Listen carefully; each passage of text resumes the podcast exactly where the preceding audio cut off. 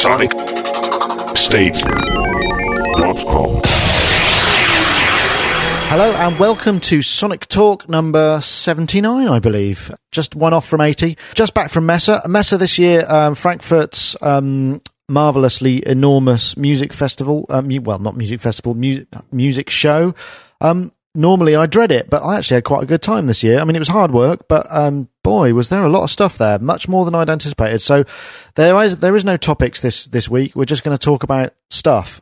Uh, and I'm hoping you've had a chance to watch some of the videos that we've done and the news coverage because uh, I didn't make any notes. so it's going to be very much a random thing. But um, this week I have with me um, Mr. Rich Hilton from uh, the camp of Nile Rodgers, who's been having a bit of a bad back. Um, just like to put a plug in there for myspace.com forward slash Hiltonius. You want to see his fit photos and all the stuff he's up to. How you doing, Rich? You feeling okay? Yeah, much better. Thank you. And it's great to be back with you guys. It's great to be back. Missed, missed a week. I really wanted to do it. I did a sort of little um, video podcast last week um, of my travelogue, um, the inside of my luggage and, um, you know, stuff, which wasn't the same without you guys being here, to be perfectly honest. But seemed to get kind of, it was quite popular. but there you go. Filmed on the N95, of course. Um, so, Rich, did Messe mean anything for you? Uh, it meant a week of enjoyable video watching from SonicState.com, actually. Cool. That's what it meant to me. Good stuff. Good stuff. And uh, we've also got Mr. PJ Tracy from uh, Minneapolis. How are you doing, PJ? I'm doing well. Good. Although You- I'm I'm covered my desk and all of its peripherals in, in coffee this morning. Oh, So I'm just I'm mopping that up as we speak. so you're mopping. So how's that um, snappy URL coming along that I can sort of fire in when you're a guest on the show? Actually, actually, I'll have that up and running next week. Uh, and I loathe to give it out because it's it's live right now, but in construction.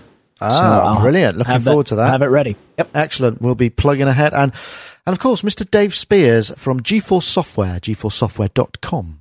How you doing, Hello. Dave? I'm okay, thank you. Dave, um, who actually ducked out of Messe at the very last minute. I was expecting to see him there on Friday, but um, he wasn't there. No, Was he? No, no. Sorry.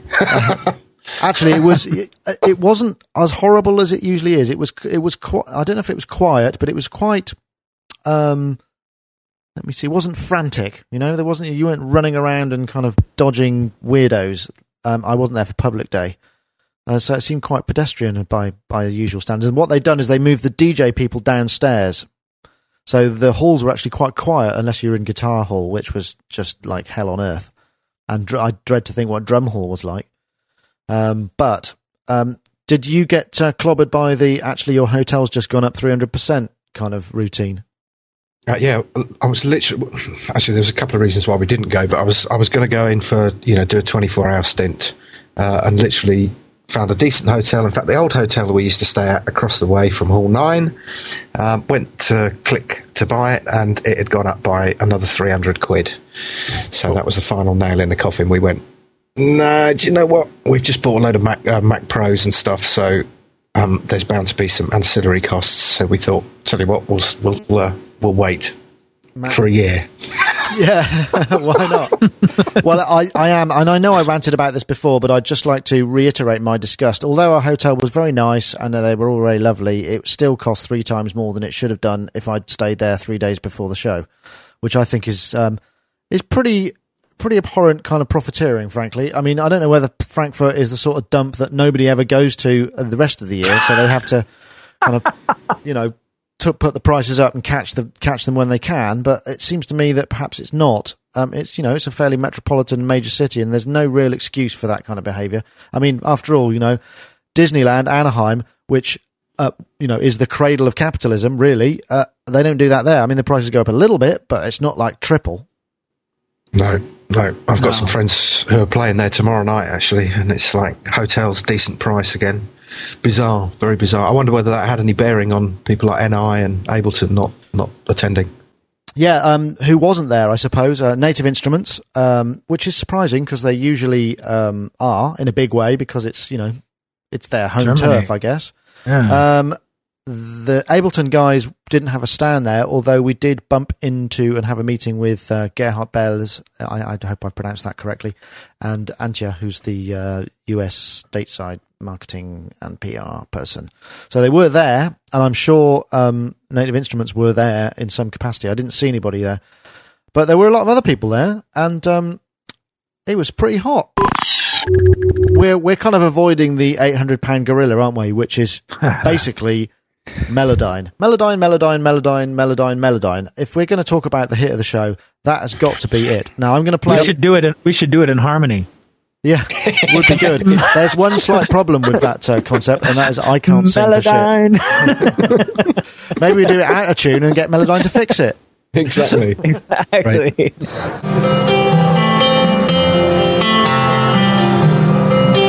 Uh, let's change it in real time.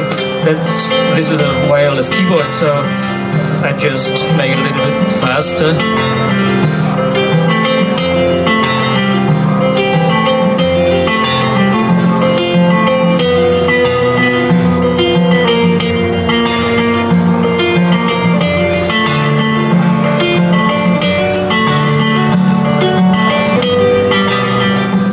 You get the idea. You know what he was doing there? He had a little MIDI keyboard and he was playing MIDI notes onto a sequence, uh, well, onto the audio, and those notes were changing in real time. It was pretty wrong. So, just to recap, Melodyne version 2 preview, this was, okay? Um, Peter Neubacher, who is the kind of main genius boffin, evil genius, one might say, levitated onto the stage and demonstrated this kind of fabulous technology, which is Melodyne is amazing in itself, in that it gives us. Um, time and pitch and transient basically you edit audio in real time on a grid basically.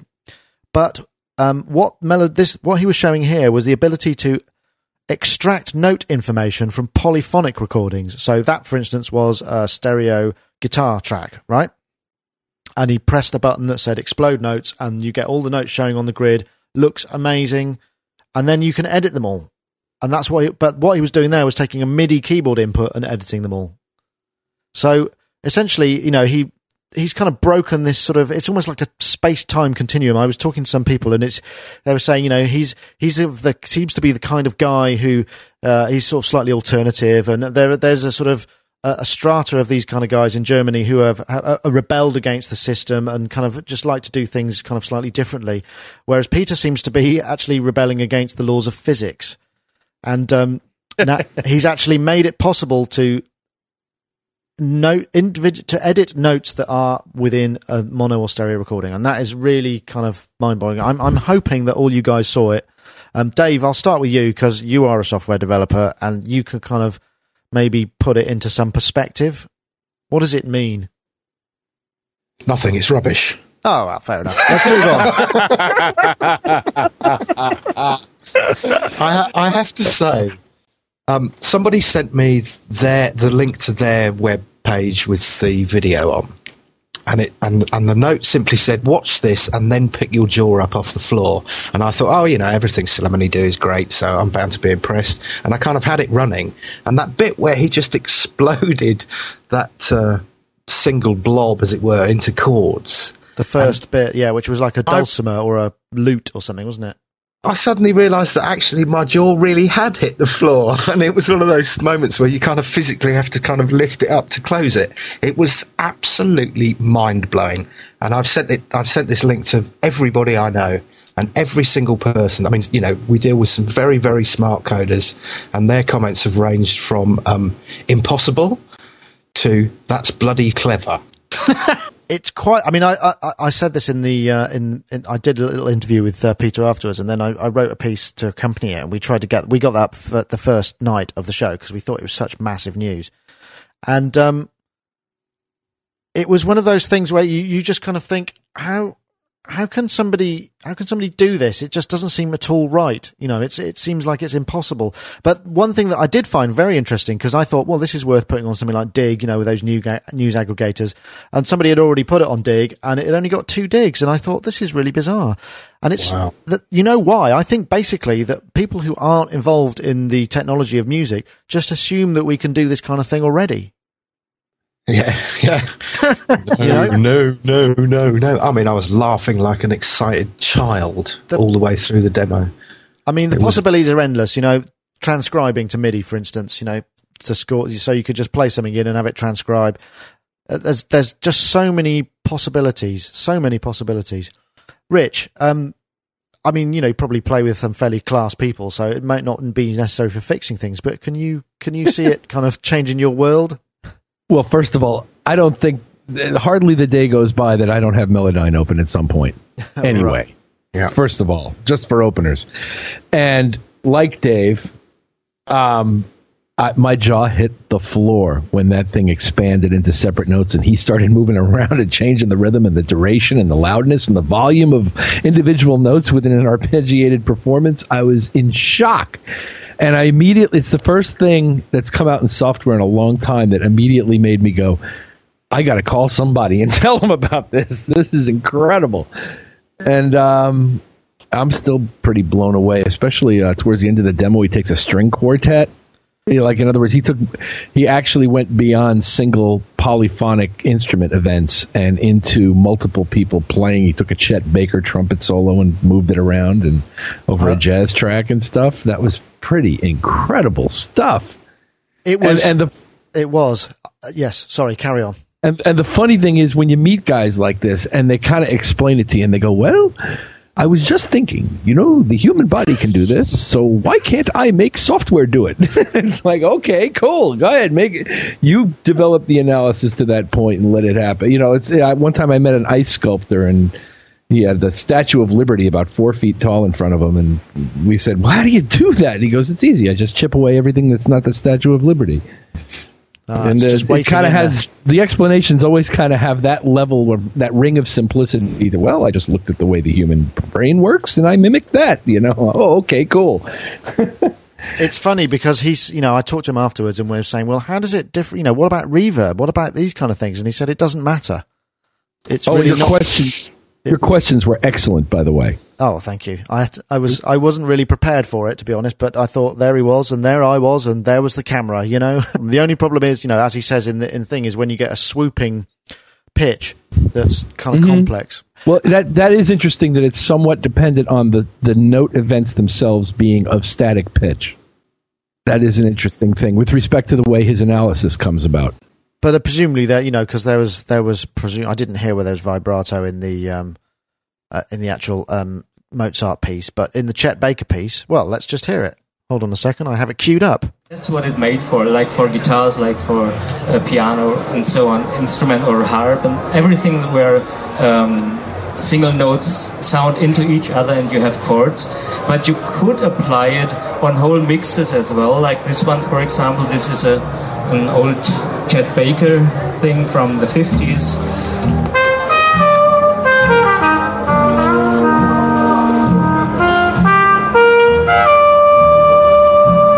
And if you are lucky, you'll find notes that you can move as well, but you can try your own material as soon as it's available and just see what it does. I'll just play around with it.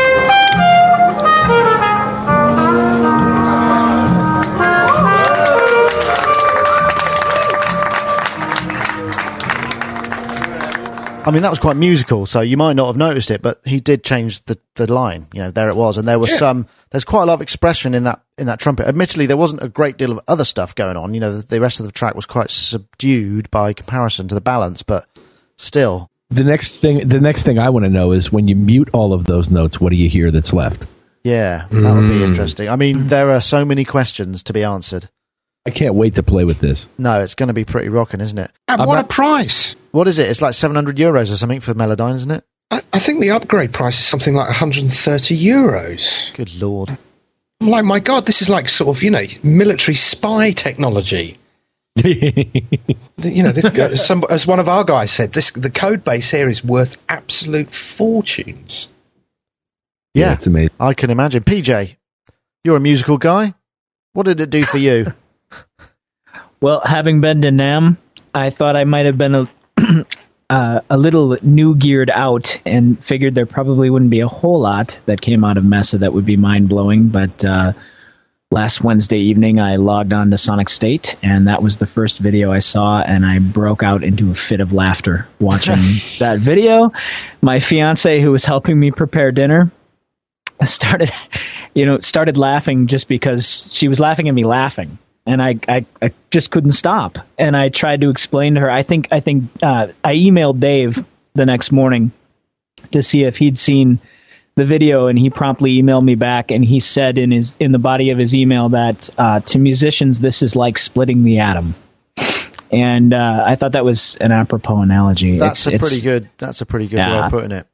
Yeah. It's it's amazing. It's it's absolutely mind boggling. I, I just my my mind reels when I think about the possibilities that we can we could do with with a technology like this. And I I totally agree. It's like military spy technology. It's like the best. You know, if you if you ever work with a program like Photoshop. Um, even the best plugins out there are very, very dodgy at recognizing objects within the program right. um, you know, actual, you know, physical objects within a within a photograph, and uh, it, to be able to do that sonically. I mean, the next step is for him to be able to. I'm sure he's he's probably about a week away from figuring out how to do this with complex material, pulling elements out of a mix, and you'd be able to remix a stereo track. Well, there I mean, must I be, you know, rebalancing. You know, if you can, if yes, exactly. If you can pull a, a single thing out and just go, well, that's a bit loud, so let's turn down the kind of the note. I mean, or something. yeah, imagine that for for mastering applications. I mean, the the next level of this. But I, I mean, this is it's amazing. I think It's- it's, fair to say. I mean, you know, obviously those audio examples must have been well chosen. Um, you can't really hear the degree of quality there. I mean, it was a crowded room and what have you. Um, and uh, I was looking on various, you know, because this has been all over the boards, and um, there was uh, Thomas Vent, who is um, the PR guy for Melodyne. Um, he was saying, you know, yes, there are artifacts. You know, it's not perfect, um, but it's it's within the, the realms of, of usefulness. Certainly, you know, I mean, you couldn't you couldn't use it for sort of audiophile classical heads, and you couldn't use it for at the moment you couldn't use it for you know zero artifact kind of processing, but. Uh, it's it sounded pretty damn good to me when I was there, and they had a big big old pair of I don't know what they were Genelecs or something, and uh, it was quite clear. I mean, the one thing that really struck me is, uh, you know, he's he's going to be a superstar. This guy. I haven't heard that kind of response from any kind of presentation, apart from the last time I watched a Steve Jobs, you know, keynote, which frankly Mhm. makes me sick. You know, but this guy has actually done something kind of worth clapping. and he's so unassuming. I mean, it's it's it's marvelous to see somebody so humble and unassuming. It was great you know, to see the smile on his heights. face and the kind of chuckle again. And his, I'm not sure if it's his wife or his partner, uh, Hildegard, who is, um, she's always there as well. And they're a great couple. They're really kind of, I, I, I mean, I, I say freaks in the kind of best sense of the word because they're not, you know, not suit and tie people. They're kind of just do their own thing, kind of dress their own way, and and they're really, really nice people. And they, they, they kind of, she just, she was so excited, you know, and and so pleased because obviously this has been coming for so long. So just like to say, you know, congratulations to both of them. They must be over the moon. I mean, I, can you imagine how many times the phone must have rung? I think what's amazing, what's what what blows me away about um, you know companies like this is, you know, some companies have like one product where they're the kind of show hit, and I remember it really clearly with Melodyne. You know, the, they had a tiny booth at NAMM, and people were kind of wandering around going, you know, I mean, obviously we're all jaded cynics, and people are going, so what's the hit of the show then? Oh, Melodyne, got to go and see it, got to go and see it. And I went over there, was blown away, and then you start to see the kind of suits do the little walk by, pretending that they're not actually looking, and uh, but they they're analysing everything as they do the walk by trying to kind of, you know, eventually formulating a plan to go in there and try and do some kind of licensing deal or whatnot. And you could see all these guys sort of wander by. But I mean, to do that once is brilliant. To do it twice is just remarkable. Mm-hmm. Yeah, I would agree, and uh, I think there's obviously more to come. I mean, I don't know how, you know, because you know, one thing he was saying, you know, he's not trained, he's not a trained musician, he's not a trained coder. It's just kind of seems to come, you know, come to him, and he's able to do. Apparently, this was um, this has been working on this for some time. It's only kind of recently. But you know, when I say sometime, it's like a couple of years because this was always the intention, apparently, with Melodyne to get it to do this. And uh, Thomas was saying that they went to the Christmas party and uh, they were all just kind of, you know, they had this, the cake and all that. And then uh, then he said, "Oh, I'd just like to keep, um, show you what I'm working on." And he brought his laptop in and plugged it in and uh, and showed the sort of the gang, and everybody just kind of couldn't quite believe it because I mean that's the other thing I said to him at the interview is. How does this run? You know, does it need lots of DSP? He goes, no, not really. It's just you just think, uh, what? How? How is that not possible? Yeah. Just mind Beautiful Yeah. stuff. Uh, it's mind blowing. Yeah, it's all. It must all be in the analysis. When it analyzes the file, then it's able to do everything in real time after that. Yeah. And he, he he mentioned to you that he's using some kind of FFT process, so that's probably why it can't handle swoops because you'd you know you'd have crossover there if it's if it's analyzing anything that you know that crosses over another another pitch rapidly. Sure. You know, you you get a major artifact, but it's it's uh it's staggering that he's able to do that, especially with something like a like a guitar or the string section where you can actually, in the examples he chose, and like you say, they're were overrunning, weren't they? They were they were on top of each other. There was they were, they were, and not only that, but you could hear the individual attacks of the notes, even when he moved them in time. That that's what's so amazing is that the transients stayed uh, fairly well represented. Well, that's. I think it's official. That was the hit of the show. So um, I'm going to go round the panel now um, because, um, like I say, we haven't got anything else prepared at all. Uh, although I would like to put in, I did, I did win the pub quiz the other week. My local bar Hey. again. Oh. Hey, Very pleased with that. Big up, big up to the Oldfield Park massive. Um, yes, anyway, but that's really of no interest to anybody apart from myself, I'd imagine. But uh, I wanted to get it in there really, just in case anyone ever comes across this, you know, in some antique. They dig it up, you know, a thousand years from now and wonder it might give them an insight into local history or something. You never know. Now I'm rambling. Okay, who who has a, a, a another pick from the show? Um, Dave, you've hopefully seen a few more things. What what uh, what was your kind of other apart from Melodyne? What else did you see that you thought, hmm, that's good? I did quite like the fact that um, um, it's Prosoniq bringing back the orange vocoder, which I thought was uh, a brilliant little piece of kit first time round. So I'm quite pleased about that. Um, but for me, being completely addicted with my nipper to brain training, the Korg DS10 has to take the crown. That was the Korg synth that ran on the Nintendo system, wasn't it? Yeah. Yeah, that was beautiful, wasn't it? What a kind of That was cool. it's just sort of you. you was it's, cool. it's almost mental, isn't it? You just think so for thirty bucks. There you go. And it's just, yeah. I mean, I'm going to buy a Nintendo DS just for that. I'm afraid. Um, Yeah. Just because I want. I know I'll probably never, never. Hold on one second. I've got to get this phone. Hello, this is Peter Neubacher. I think you've been talking about me. I have you on separate tracks. Right. Just put it under a coat. I don't actually know how to turn it off because um, it's a Skype phone. You got a window nearby? I can't open any of them. They're all painted shut. And we're third floor, so it might hurt someone. Yeah, Korg DS10, Dave. I think that's. Uh, did, was that your choice? I think so. Yeah, uh, there's, yeah, yes, Yes. yes. In Yes. terms of things being released at the show, yes, I definitely, I'm going to get that, and gonna, I'm going to be able to annoy loads and loads of people.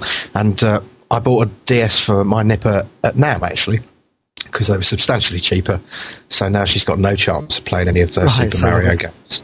There's some good. there's some good musical stuff on it there, but I think that yeah, that one's- there's a little Kaoss pad built in. Basically, the Korg DS10 is a six voice. You can use four for drums and two for synths. Now, I'm not sure how closely modelled it is on the MS10, but I mean, I suppose it must be quite closely modelled. Otherwise, why not? But why not go for the MS20? Really? You'd think. Is that my phone again? Jesus. And it, I'm gonna. I'm, they're gonna get through, and it's gonna be like a, a fax message or something, isn't it? right. Let's try that again. so uh, are you participating in another podcast? I don't know. Maybe know? I should. Maybe I should have a couple on the go. I should have a couple on the go. I'm doing a phone in. I'm doing a phone in show at the same time. That. So Korg DS10 for Dave. Um, I think that's cool too. I think it's going to be thirty bucks. They say it's going to be coming in in the summer. They're releasing. Well, no, they're releasing it in Japan in the summer, which means they're going to get grey imports, obviously. Um, I'd be nice to know exactly how how modelled it is, or whether it's just a bit of a gimmick. I mean, well, it's a DS10. It's not going to be a proper MS10, is it? Really, frankly, but everybody was going, "Yeah, that's really cool." So we It's all want toy. one. We like Let's try it. Let's try the toys. Who else would like to go? PJ, what did you see at the show? I uh, I like the circle synth. Oh yeah, that was nice.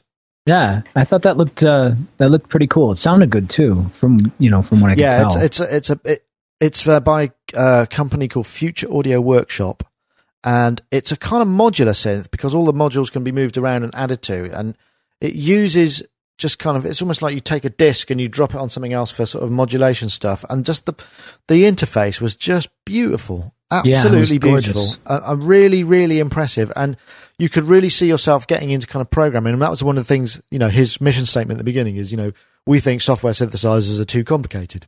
So we've made something that we think is very, very easy to use and will encourage people to explore. Um, and from what I saw, it, it, was brilliant. And it's like a collective of coders and designers that are based around sort of Europe. You know, there's um, Gavin Burke, who was the guy I talked to. He's based in Dublin, and then there's some other guys from various other places. And, and they actually met, it seems, sort of physically for the first time at Messe, which is kind of pretty astonishing when you think what they've achieved. Um, Dave, again, I guess I'll come to you because you are a developer. Did you get a chance to see that? Does that have something that's on your radar at all? I did, yeah. A friend sent it this morning. I thought it was very impressive, actually. Liked it a lot. I thought it was interesting that he was saying, you know, oh, you know, since uh, too complicated and blah blah blah. But actually, that has the potential to be incredibly complex. I would agree. Yeah, I mean, you can set some very complex patches up, but it's sort of it looks easy to do. I suppose is the uh, is the is the kind of thing. Uh, one thing that I really enjoyed about that synth is that it's uh, graphically uncomplicated, and that, that makes it nice for somebody such as myself, who is you know partially sighted, to be able to navigate the user interface. It just it was really an uncomplicated user interface. Yeah, I think every module is kind of is, is clear, but um, yeah, interesting. I mean, nice to see innovation because I mean, in terms of interfacing and what have you, you just don't you don't see it that often because it's it's, it's still a complex. I was talking to the guys from iZotope yesterday, and they were sort of saying, um, basically, you know, when you think how long we've been work software has been around, it's only like 20, 30 years, really. And when you consider how how long we've been building cars and, and things of other greater complication, I mean, we're still very much in infancy into what we can actually achieve um, if we put our design brains to it. And I think those circle guys are a kind of an example of uh, maybe a step forward or however you want to put it you know making breaking down a few more barriers to make this sort of thing a little easier to use you know with the mouse or with the screen or whatever. Definitely. Amen. Amen. So that's uh, futureaudioworkshop.com and it's the circle synth. Very nice. Sonic Talk, sponsored by Yamaha Music Production. Producers the world's most popular digital mixing consoles, accurate professional studio monitoring systems, incredibly realistic and portable digital stage pianos, the versatile motif range of music production synthesizers, and the latest N series digital mixing studios, featuring the cleanest signal path and full Cubase AI4 integration. www.yamahasynth.com. Sonic Talk. Um, a few more things. I mean, I, I have to mention SM Pro Audio's V Box. I mean that that was the second biggest one of the show for me, um, which is is basically a, a VST host, a hardware VST host, VSTi host. Um, it's in a box about the size of I don't know what would it be, a, a large video cassette, a Beta a Betamax video cassette, and what it has is a gigahertz processor and two gigs of RAM, and um, it's it's custom basically, and it's got a MIDI in, USB, USB ports for adding hard drives and what have you for sample based player stuff. And they say what it does is just play VST based, PC based VSTIs, and you mm-hmm. you author them through um, USB sticks. You authorize them onto the drives, and then you put them into the machine and it, it, kind of runs through this through the software that runs on your own machine which is a virtualization software that runs the the actual plugins within a virtual machine either on your mac or pc and it doesn't require an intel mac to run this. And um, obviously there are sort of quite a lot of skepticism because it's early days for for the for the model but they're they're, they're coming out quite soon.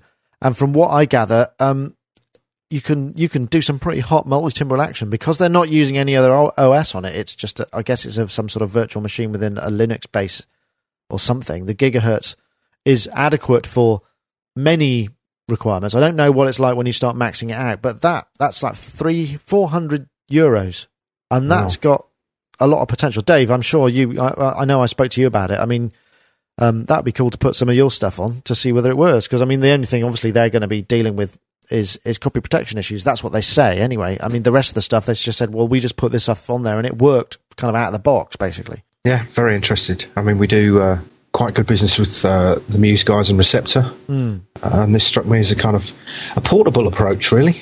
Well, the Muse Receptor, I mean, think, you know, because we I noticed some of the comments on the videos like, "Oh, Muse is dead," and it's like, well, it's not the same thing because Muse is a roadworthy, bulletproof, you know, components are modular, so you can swap out motherboards and hard drives and RAM and all that kind of thing. This thing is is not that, uh, and and um, it's priced accordingly. But the Muse stuff is big boys for big for touring stuff. You know, it's a pretty um, dedicated hardware system that is actually kind of being adopted by a lot of people where it just has to work. So that's that's a kind of difference. Whereas this thing is, I don't know. I mean, uh, we won't know in how stable it is or anything, but it could be pretty cool. But save, you know, beat taking your laptop, wouldn't it?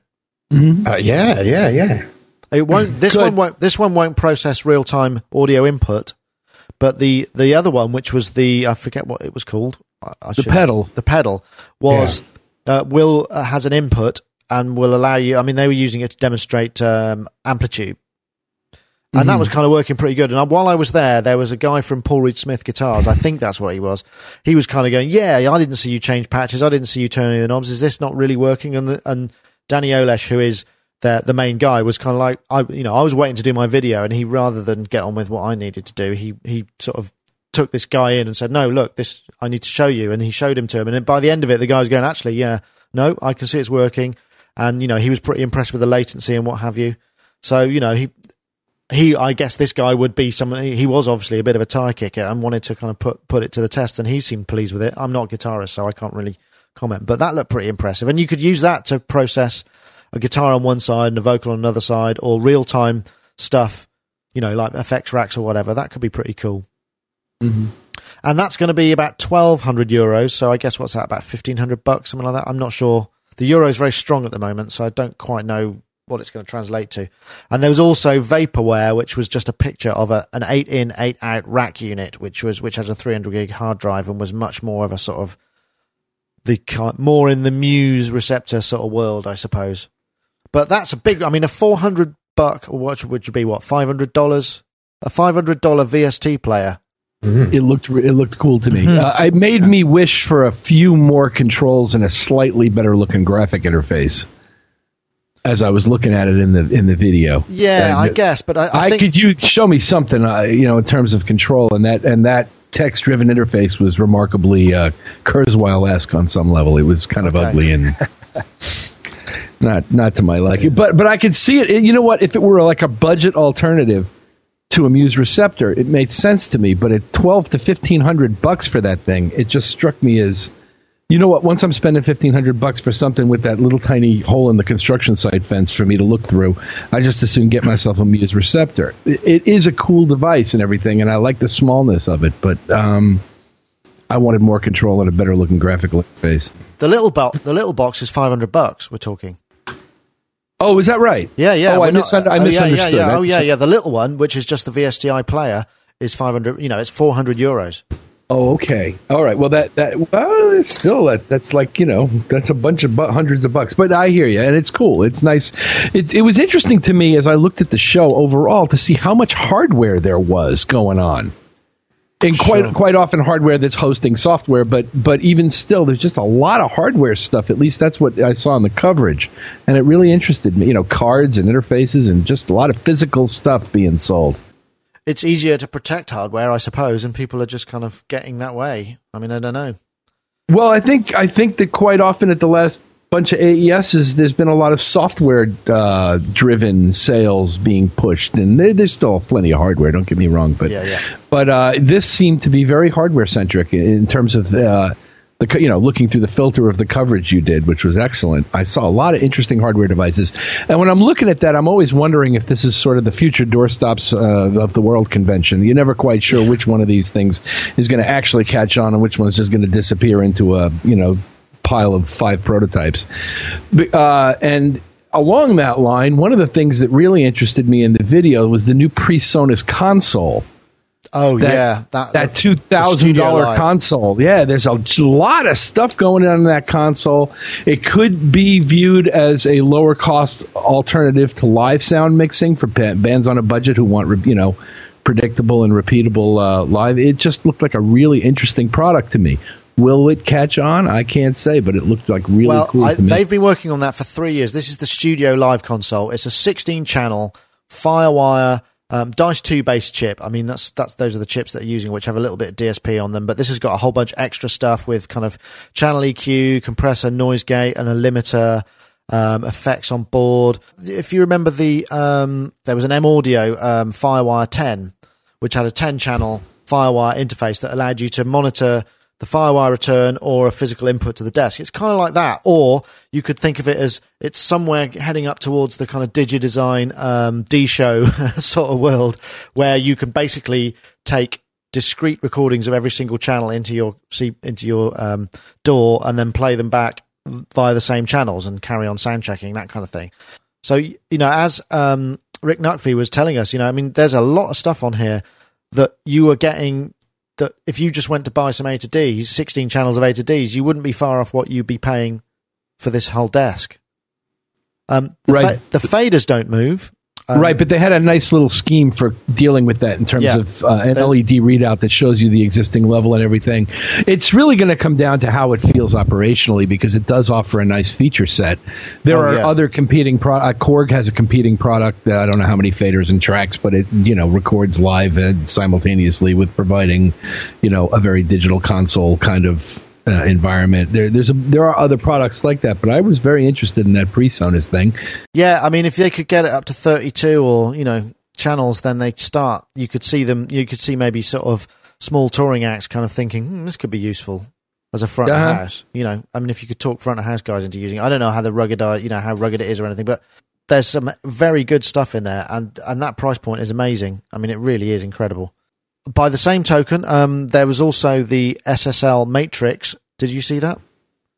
Yes, That's their new console, which is an analog console with uh, moving fader automation and total recall and integration into a sort of DAW environment. And it's quite clever the way that it works. It does you can you can recall patches. So if you have a bunch of stuff on your patch bay and things are all hooked up and labeled, you can say, right, I want to. You can actually virtually patch things within the desk itself. So you could set up a really nice record path, which might be your mic amp through to your uh, a compressor of your choice and then an EQ of your choice. And you can set these things up and chain them on on the channels at six. So that was kind of cool. There's some very interesting thinking going in on that one, and it's you know for an SSL product, it's it's a quite a big control surface. It also does five layers of DAW control, which is pretty nice. Um, moving faders, twelve and a half thousand pounds, which is it sounds like it is a lot of money, you know, but it's not a lot of money for a console with that sort of pedigree. Right. Except though, Nick, does, does that console have any dynamics or equalization built into the console at all? There are oh no no no no there is there is um I think there is EQ definitely There is. yeah oh yeah definitely and there Oh. there are preamps but they're line amps they're not mic amps They're just line amps. Yeah. Okay. Okay. yeah that's right I mean the idea is you know if you're going to buy one of these you've probably got your favorite you know record path ready you know you're Right, but for twenty five thousand for twenty five thousand dollars, you're getting you're buying it essentially a very expensive control surface. Yeah. no because it has audio integrated into it I mean it's, I it's still an audio mixer it's not just a control surface it's both Another product they had that was interesting, and maybe they've, I, I, to me, this is new, but they're in the card business now. Interface cards. Uh, Sure. They've got the Duende on a PCIe card now. Um, they're really embracing uh, the workstation thing and kind of moving into TC slash United Universal Audio areas in some of that stuff. And uh, saying, hey, you want to run an SSL emulation plugin? Run ours. We've got them. yeah It, and it's, uh, I thought that was an Well, interesting. yeah, the business. Duende on the card. Um, they've also got these um, 128 IO MADI interfaces, which are pretty, I imagine, Mhm. pretty useful if you want to run that many IOs. That's a hell of a lot. Um, MADI seems to, you know, RME did a MADI interface as well. I mean, I've not really used MADI. I used to use MADI in the days when we used to go between digital tape and and workstation a lot, where we were actually archiving everything in real time to digital tape, and then and, and so in the interfacing between the various machines, I used to have one of those. Uh, Otari universal format converters, and uh, I had cards, you know, in my various uh, Apogee interfaces for various things, and I was I had and the Sony multi-track. I had used MADI, but not in a long time. No, it me. seems to be they kind of because it's it, it's being used a lot live, isn't it? For kind of if you've got a monitor board, Because a lot of monitor boards are kind of digital consoles now, and a lot of front of house. So I guess you move a lot of channels around, Right. sort of between splitter boxes and converters and stuff. So yeah, I, I guess it Yeah. makes sense. Um, yeah. The other thing of note, um, Focusrite uh, released a 16-channel liquid mix for 499 bucks, which doesn't have the display, but it'll allow you uh, 16 channels. That was kind of cool. They made a big hoo-ha about that. Um, the we saw we did take a look at the Prism Sound uh, Orpheus FireWire um, converter. That looked pretty tasty. Still great. Still kind of meaty in terms of cost, but I guess a couple of thousand bucks cheaper than the than their kind of big eight channel ones. And still not inconsistent, I don't think, with the Apogee product line with which they appear to be competing. I didn't see Apogee there actually. I don't know if they were there. But they just kind of represent to me the high end of the native interfaces, FireWire interfaces, and uh, Prism has obviously got a great, you know, uh, reputation for interfacing, and so Oh, it's sure. nice to see them aggressively.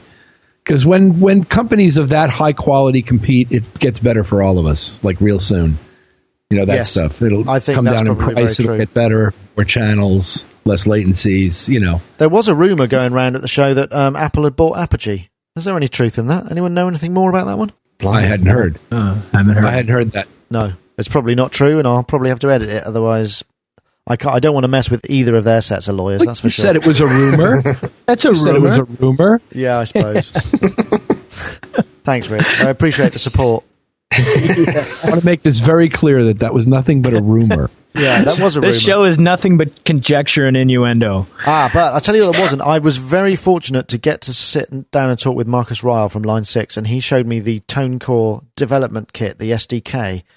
And that was really cool. Basically, the ToneCore pedals are um, kind of manufactured in a way that enables you to sort of change out the functions of them. You know, you get the little controller, you know, the knobs and the the light and the um, the little micro switches or whatever. They that is a plastic unit that houses all the DSP code. The actual base unit of the pedal houses the converters, the you know the power, um, and etc. And what they're doing is they're releasing an SDK kit, uh, which is two hundred dollars, which seems very cheap to me. And you get uh, this custom pedal, which has got a USB port in it. It houses all the you know the hundred dB um, um, A to D and D to A's and what have you, the what you need. And you buy these little uh, these little ca- uh, capsules that you slot in. Then you you connect it via USB to your. Um, it- who's showing it on a PC? I don't know if it does it on a Mac or whatever. But um, the software was done by Freescale, who are the guys that make the DSPs inside these things, and they allow you to basically write your own DSP code and download it onto this thing. And kind of the idea being that you can kind of get all these kids or or not kids or people to download their maybe their TDM code or their um their, their kind of funky boutique code and just kind of start making their own stuff. And I thought that was actually a very cool product. And I don't know if anyone else saw that. And um, I wondered whether we're going to start seeing people making their own things because they, you know, in their ideal world, the sales pitch was, you know, you can buy these little faceplates yourself. They're they're relatively inexpensive, and then you can sell them on eBay. You know, create your own little business. And if it's something really cool that you know you want help with, Line Six would be into kind of helping with distribution, maybe manufacturing stuff that was that didn't have all the knobs on if you didn't need them, etc., etc. And I just thought it was a brilliant an innovative sort of uh, idea. As much as I'm always happy to see anything that looks like an open source product that allows access to this kind of thing at the user end, uh, the culture of guitarists I know and have grown up with hardly want to turn the knob on a Roland Virtual, you know, VG8, 88, whatever the current flavor of the month, you know, COSM device they're selling and everything. Uh, These tend to be plug into a distortion pedal, plug into an amp, and go kind of folks, in my experience. Now, I guess it's generally speaking best not to generalize, but I just don't know if there is. I, this has got to be a tough moment on the sales floor from my perspective at retail, where I'm trying to sell the guy on the fact that you can put your own faceplate on this pedal, and right next to it is a boss pedal that does exactly what he walked in the door saying he wanted to do. Sure, I don't think the idea is to sell it to the general public. It's to sell it to kids and people who are just interested in getting into making their own effects. Well, like I said, I'm all I'm all romantic about the open source nature of it, but I wonder if this isn't one of those leading doorstops that I was talking about before. It's a 100 MIPS um, processor, so if there's enough juice in there to run code from existing plugins, then there's no reason why that couldn't happen as well. And then you've got the security of an actual hardware unit that, that you can sell, you know, however you wish. And I'm I'm sure that's got to be good, right, Dave? Yes. Okay. PJ. but uh, I was—I suppose the other thing that you could do, you know, you could kind of break stuff. I mean, I quite like the idea of all this DSP code floating around and someone coming up with this sort of really funky and unusual things and kind of so A and R, line six almost become A and R for the next new wizard effect. Yeah, it could be fun. I'd, I'd like to try my hand at that type of thing. I mean, I've, I've uh, you know, I've gotten into doing little SynthMaker programming and that type of thing. So I think it, and uh, little Max MSP. So I think it would be fun to to try that when when uh, somebody figures out when somebody releases at the next show, Summer NAMM AES, please, the device that adds 23 hours to the day. I did try and talk to some developers about that, but they were too busy. Maybe that's what Native Instruments was off doing. Maybe I'm, right. I'm, I'm hoping. Um, any other any other things that we should worth mentioning? I, there was uh, for for the DJs there was this thing called EKS Otus um, DJ controller, which was really wild. It was a beautiful thing. It was a Finnish company, and it had all this brilliant controllers. It looked a bit like a kind of um, a record deck, effectively, but it was it was just very funky and it had sort of knobs in places that you weren't sure that were controllers, and it was just a really nice piece of design, and it looked very nice. I think it was a couple of hundred euros or or more. I forget now, but that looked like kind of funky thing. Um, the Belkin Podcast Studio, we finally got someone to show us Yeah. one of those. That was pretty funky. Um, it did look a little bit large, um, considering you can buy a mini recorder such as, say, the the Edirol um, R09HR, which is like a sort of high res version of their R09. So I'm not sure, but it, it kind of looked funky. I like the look of that, and the, a good use to use. You know, you can use your um, iPod for something else other than playback, I suppose. Um, I haven't got anything else in my list. So has anyone else got any? got anything? Well, they- it was just one thing I wanted to say about that VST host thing wha- that I thought I understood, and I wanted to make sure I got it right. Didn't he say that you can stick memory sticks in the thing to expand the usable RAM? yes, I think So, f- if you've got a VST kind of sample based thing that has you know a couple of gigs of stuff, you can whack a uh, a USB drive on it to store the samples. and stream the samples in, say, Kontakt Three or something like that. I guess that. so. Yeah, I guess so. I mean, I'd have to, you know, they'd have to get across some copy protection issues and what have you. But yes, But I believe that's the but idea. not but not as static resident RAM into which you load things. no, the static resident RAM is two gigabytes. And that's what it. Okay, then I did misunderstand. Thank you for clearing that up. But you can, you have a lot more of that available, I guess, because the actual footprint of the OS is going to be teeny compared to, you know, OS 10 or, Right. or XP. Especially, especially given those stunning graphics that they're presenting. Yeah, exactly. I have a quick question regarding SSL.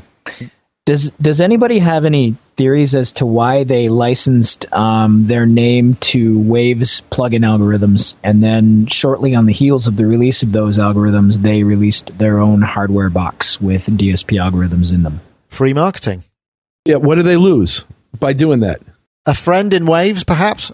Yeah. I, well, I own the Waves. I own the Waves SSL collection, and it's uh, uh, they're great plugins. I, li- I, li- I like them a lot. Yeah, they Right, were yeah. impressive when we saw them. And I mean, I, I'm no kind of expert on SSL stuff, but when I heard it, I thought that does sound incredibly familiar. Um, yeah, but had but had I known that the Duende was going to come out a, a few months later, I probably would have held off. Yeah, And- that's an appealing product to me. I think about whether I want to donate one of my slots rather than rather than to another Pro Tools Accel card to one of those and run that with him. I mean that that could be very cool sounding. Messe is done. I'm sure the repercussions will go on because that you know, like I say, it was actually quite uh, an abundant show in terms of new equipment. I mean, usually NAMM is the place where it all happens, and you just get a couple of iterations and maybe a couple of latecomers. But I think people held off for Messe at this time, and I'm glad they did because obviously it made our trip worthwhile. And um, I think we're I think we're up to 50 odd videos now, which ain't bad. I mean, we didn't work our nuts off as much as we can do, but I was we were able to have a little bit of meaningful conversations with some of the people that we saw there as well, which is always nice. Okay, so well, that's it. Um, I think we've covered at least. I mean, it feels like I've just scratched the surface with with the Messe stuff, but there is more. I'm sure it'll come up. Um, so thank you very much for my uh, guests to help me discuss those. Um, first of all, there's Mr. PJ Tracy from Minneapolis. Uh, thank you, Nick, and it's a pleasure to be back with you, gentlemen. Always good to talk to you, and um, I'll insert the snappy URL next week. I'm looking forward to that. Yeah, yeah. So am I. Uh, Mr. Rich Hilton from Connecticut. Um, thank you for joining us, and I'm glad you managed to have some kind of vicarious Messe experience through us. I very much enjoyed your coverage of the Messe, and I very much enjoyed, once again, podcasting with you fellows and talking to everybody. Cool. That's myspace.com forward slash Hiltonius. URL in the show notes. It's kind of got an unusual spelling, which has caught me out before. Uh, I don't yeah, have it in front of me, so I'm not going to spell it out, but I'll put it in the show notes. Okay, uh, and Mr. Dave Spiers from gforcesoftware.com, who who is not recovering from Messe, unfortunately for him. GForce Software plugins, Mr. Dave Spiers. Thank you for joining us, Thank you. Good to be back. and I hope you're um, having a lot of fun with your new Mac eight cores. No, I'm not. Oh, Dave. It'll Well- it'll be great when we're there. When we're finally done and everything's sorted, it'll be fantastic. So tell me, how, I'm just sure. let's just have this as a little addendum. What is your what is your um your installation process? What how do what do you have to do when you're moving everything across? Where's it coming from? Is it coming from an old um, G5 tower, or what's the what's the deal? Yes. Yes, it is. But I'm I'm doing kind of vanilla installs on pretty much everything. So the first thing I did was take the thing out of the box, plug it in, got two nice new um, Natty monitors, um, incredible price, and um, then started installing Logic. And I've never installed those kind of jam pack things that came with it. So I thought, because I've never had enough hard drive space, I've got four bloody great hard drives in this new one. So I thought, I'll tell you what, I'll bung that all on there. So I start installing it, and it comes up and says 19 hours and 34 minutes left. And I was thinking, Excellent. Assuming you can be bothered to stay up and feed DVDs into it throughout the night. That is. Without I the, without staying up, it's actually more like 48 hours. Yeah. It doesn't actually take that long. no, it doesn't. And I know exactly what's going to happen. I'm going to install it, I'm going to try them out, and then I'm going to go, ah, the hard drive space more valuable, so I'm going to delete them. I know it. I just know it. It's, So, yes. there's a lot of stuff. It, it did take about four hours. So that's step one. That's The part of the course, though, isn't it? is Aperture, Microsoft Office, and every other plugin. So I'm just I'm gonna I'm gonna try and get the Spectrasonics wrappers and all that stuff started this afternoon. Uh-huh. So I may be sometime. Cool. Well, Oh, I, good luck, Dave. I, I don't envy you that task, but I do envy you the end result with the uh, the giant machine. Although, to be honest, if I had one of those, I'd probably stick Windows on it and use it as a video processor. yes.